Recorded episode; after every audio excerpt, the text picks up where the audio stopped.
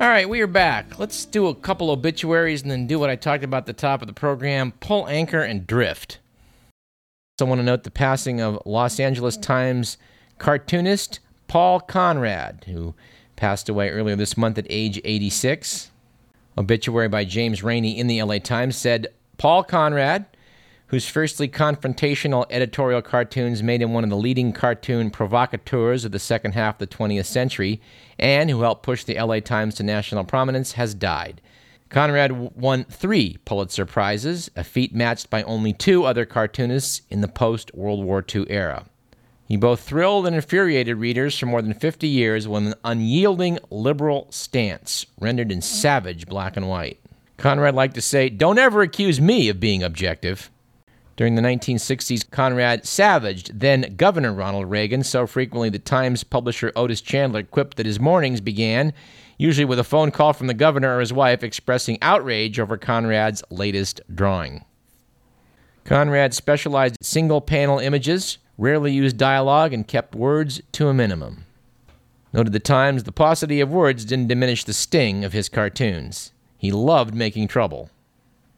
Conrad once wrote, I learned that a picture is worth a thousand words, and then when the establishment gets mad, they always go after the cartoonists, not the editorial writers. Of course, as it happened when uh, Conrad's stalwarts, including Otis Chandler and his successor publisher Tom Johnson, left the Times by the early 1990s, the cartoonist would say later that he felt the culture at the paper shifting and felt a loss of support. When the Los Angeles Times offered a buyout of the entire staff back in January of 1993, Conrad decided to take it. Most of us just figured our days were numbered, he said after his retirement. We just said, let's get the best deal we can and get out of here, which is a rather sad commentary on the state of journalism in America. All right, final obituary the passing of art director Robert Boyle, who died on August 1st at age 100. Said The Economist, in the 1930s, many, if not most, of the graduates of the Southern California School of Architecture ended up wandering the backlots of Hollywood studios. Robert Boyle was one of them. He dreamed of building apartment complexes, corporate headquarters, modernist town halls. The Depression wiped out the need for any of those. Instead, he him, he found himself supervising the construction of a full scale model of the arm and torch of the Statue of Liberty for Saboteur in 1942 upon which Robert Cummings and Norman Lloyd could confront each other with deadly smiles while the East River crept below. He did the whole range of presidential heads from Mount Rushmore, big enough for Cary Grant and Eva Marie Saint to clamber across the brows of for North by Northwest in 1959, and created a quaint shtetl of leaning wooden shacks, hen coops, and carts for Fiddler on the Roof in 1971. Robert Boyle did an awful lot of work, as you can tell, for Alfred Hitchcock, and some of it's pretty darn good. I had a chance to check out Saboteur a week or two ago and uh, was impressed by his reproduction of the Statue of Liberty. Mr. Boyle apparently uh, did some painting as well, and in the 1930s uh, spent some time in Mexico with Diego Rivera and Frida Kahlo which I think allows me to back into this uh, this pulling up anchor we've been talking about since the top of the program. I've sort of been impressed as we do this show that uh, well that whatever we damn well please part comes up every so often as we sort of follow threads that uh, this correspondent finds intriguing and curious and or curious. Now we're still trying to get Norman Lloyd, he who uh, confronted Robert Cummings uh, on Robert Boyle's uh, bit of Stagecraft and back in 1941. Norman Lloyd's 96. He's apparently still available, and we're, we're hoping to bring him onto this program. But I mentioned last week or the week before that we got this idea from watching Me and Orson Welles, an excellent movie, which I was first put on the trail of by noted movie critic uh, Will Durst. But I realized how interwoven uh, a, a, lot of these things are. I saw Norman Lloyd perform on this uh, this play, Leviathan, uh, put on by Ray Bradbury and, and, and done in honor of Norman Corwin and Ray Bradbury in Los Angeles in May of last year. I got to say that uh, Bradbury and Corwin are two of our all time favorite interviews. We refer you to our archives for those. But the only reason I knew anything about Norman Corwin from, was from having read Gerald Nachman's book, Raised on Radio, something we're going to talk about, as I say, in the weeks to come. When the LA uh, chapter of the Museum of Radio and uh, Television announced they were going to do a tribute to Corwin five years ago, I thought that's an event worth attending. And it certainly proved to be. We got to have some wonderful chats with uh, with the legendary Mr. Corwin. When uh, when our, our correspondent in LA, Bruce Bronstein, managed to arrange an interview with Ray Bradbury, I think maybe one of the great moments I've had in radio was after finishing the interview with Bradbury, mentioning that we were going to leave his house and go over to visit Norman Corwin again and give him some CDs, and, and he just got misty eyed and said, Tell Norman I love him told a story about how Norman Corwin had taken him out to dinner back in 1948 when he was a young man and how much he appreciated that. And when we mentioned that to Corwin, he said, Boy, Ray, I, I got a lot of mileage out of that dinner. Ray's still telling that story 60 years later. But it strikes me how intertwined all of this is. We were able to talk to Norman Corwin about the fact that he was in the CBS studios, who because his show followed that of Orson Welles and the Mercury Theater when they did that fantastic hoax based on the War of the Worlds. That is one of our uh, favorite bits of old time radio. We have talked about that on Halloween, I think, on what three, four occasions, Mr. McMillan, one or the other. We like it so much, we're sure to do it again on this uh, this coming uh, uh Halloween program.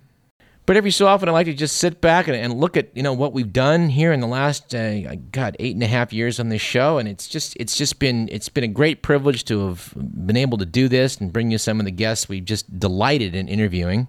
And as time goes on, it just strikes me how these things do kind of intertwine. For example, after being knocked out by me and Orson Welles and getting on the trail of Norman Lloyd, I ordered on the internet some uh, some other works by Welles, including F for Fake. This movie came out when I was in college, and I remember thinking about going to see it because it had gotten some mixed reviews. But I think what kind of sunk it for me was looking at that little man in the Chronicle who had left his chair, as he does when the movie is truly dreadful.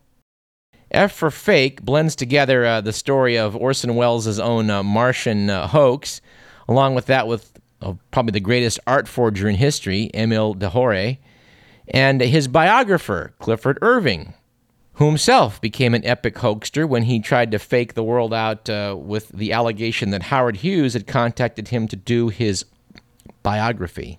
Welles points out in the movie that Clifford Irving apparently learned a thing from Elmyr de Hory, the, the great art faker, and decided to, to do some uh, artistic fakery of his own, which he failed at and went to prison for. But uh, a lot of things struck me. The fact that uh, Orson Welles, at age 26, on his 26th birthday, Citizen Kane, came out. It's still considered to be arguably the greatest movie ever made. That's a kind of a difficult title to lay upon any any any particular artistic endeavor, but it certainly makes everybody's just about everybody's favorite list. And if it isn't the greatest movie ever, I don't know what is, personally. But I'm somewhat angered to think that the Hearst Press, given that Citizen Kane's uh, Charles Foster Kane is a rather thinly disguised William Randolph Hearst, fascinating to see some of the extras for F for Fake that Hughes that uh, that Welles said, yeah, well, there's several people that were the, the role models for Charles Foster Kane, and one of the people we thought about making the movie about in terms of uh, interesting uh, rich guys was Howard Hughes. So I really, you know, again, I really enjoyed this movie, and I recommend it to you very highly. F for Fake, and get the DVD, the two set DVD if you can, that's got the extras. One of the extras is a documentary about Elmyr de Hory, uh, which sort of plays the whole thing straight which which is very much not the case with F for Fake, which plays with uh, the viewer quite a bit. When the movie Aviator came out, we had a chance to talk to someone who'd been a test pilot for Howard Hughes. That would be George Marrett, whose book Howard Hughes Aviator we talked about back in December of 04, about the time the uh, Leo DiCaprio movie came out. When we had a chance to chat with uh, General Chuck Yeager, we mentioned Howard Hughes, and he just poo pooed this very idea that Howard Hughes had had a bizarre appearance and had let his hair go and fingernails grow and all that. But the evidence seems pretty clear in the end that that was true. So, watching that F for Fake extra where they replayed the Howard Hughes interview, where forced by Clifford Irving, he came out to talk about, uh, you know, that what he was really up to was absolutely fascinating from a historical perspective and artistic one as well. What fascinates me was that the, the F for Fake talks about how the experts aren't able to tell things very well.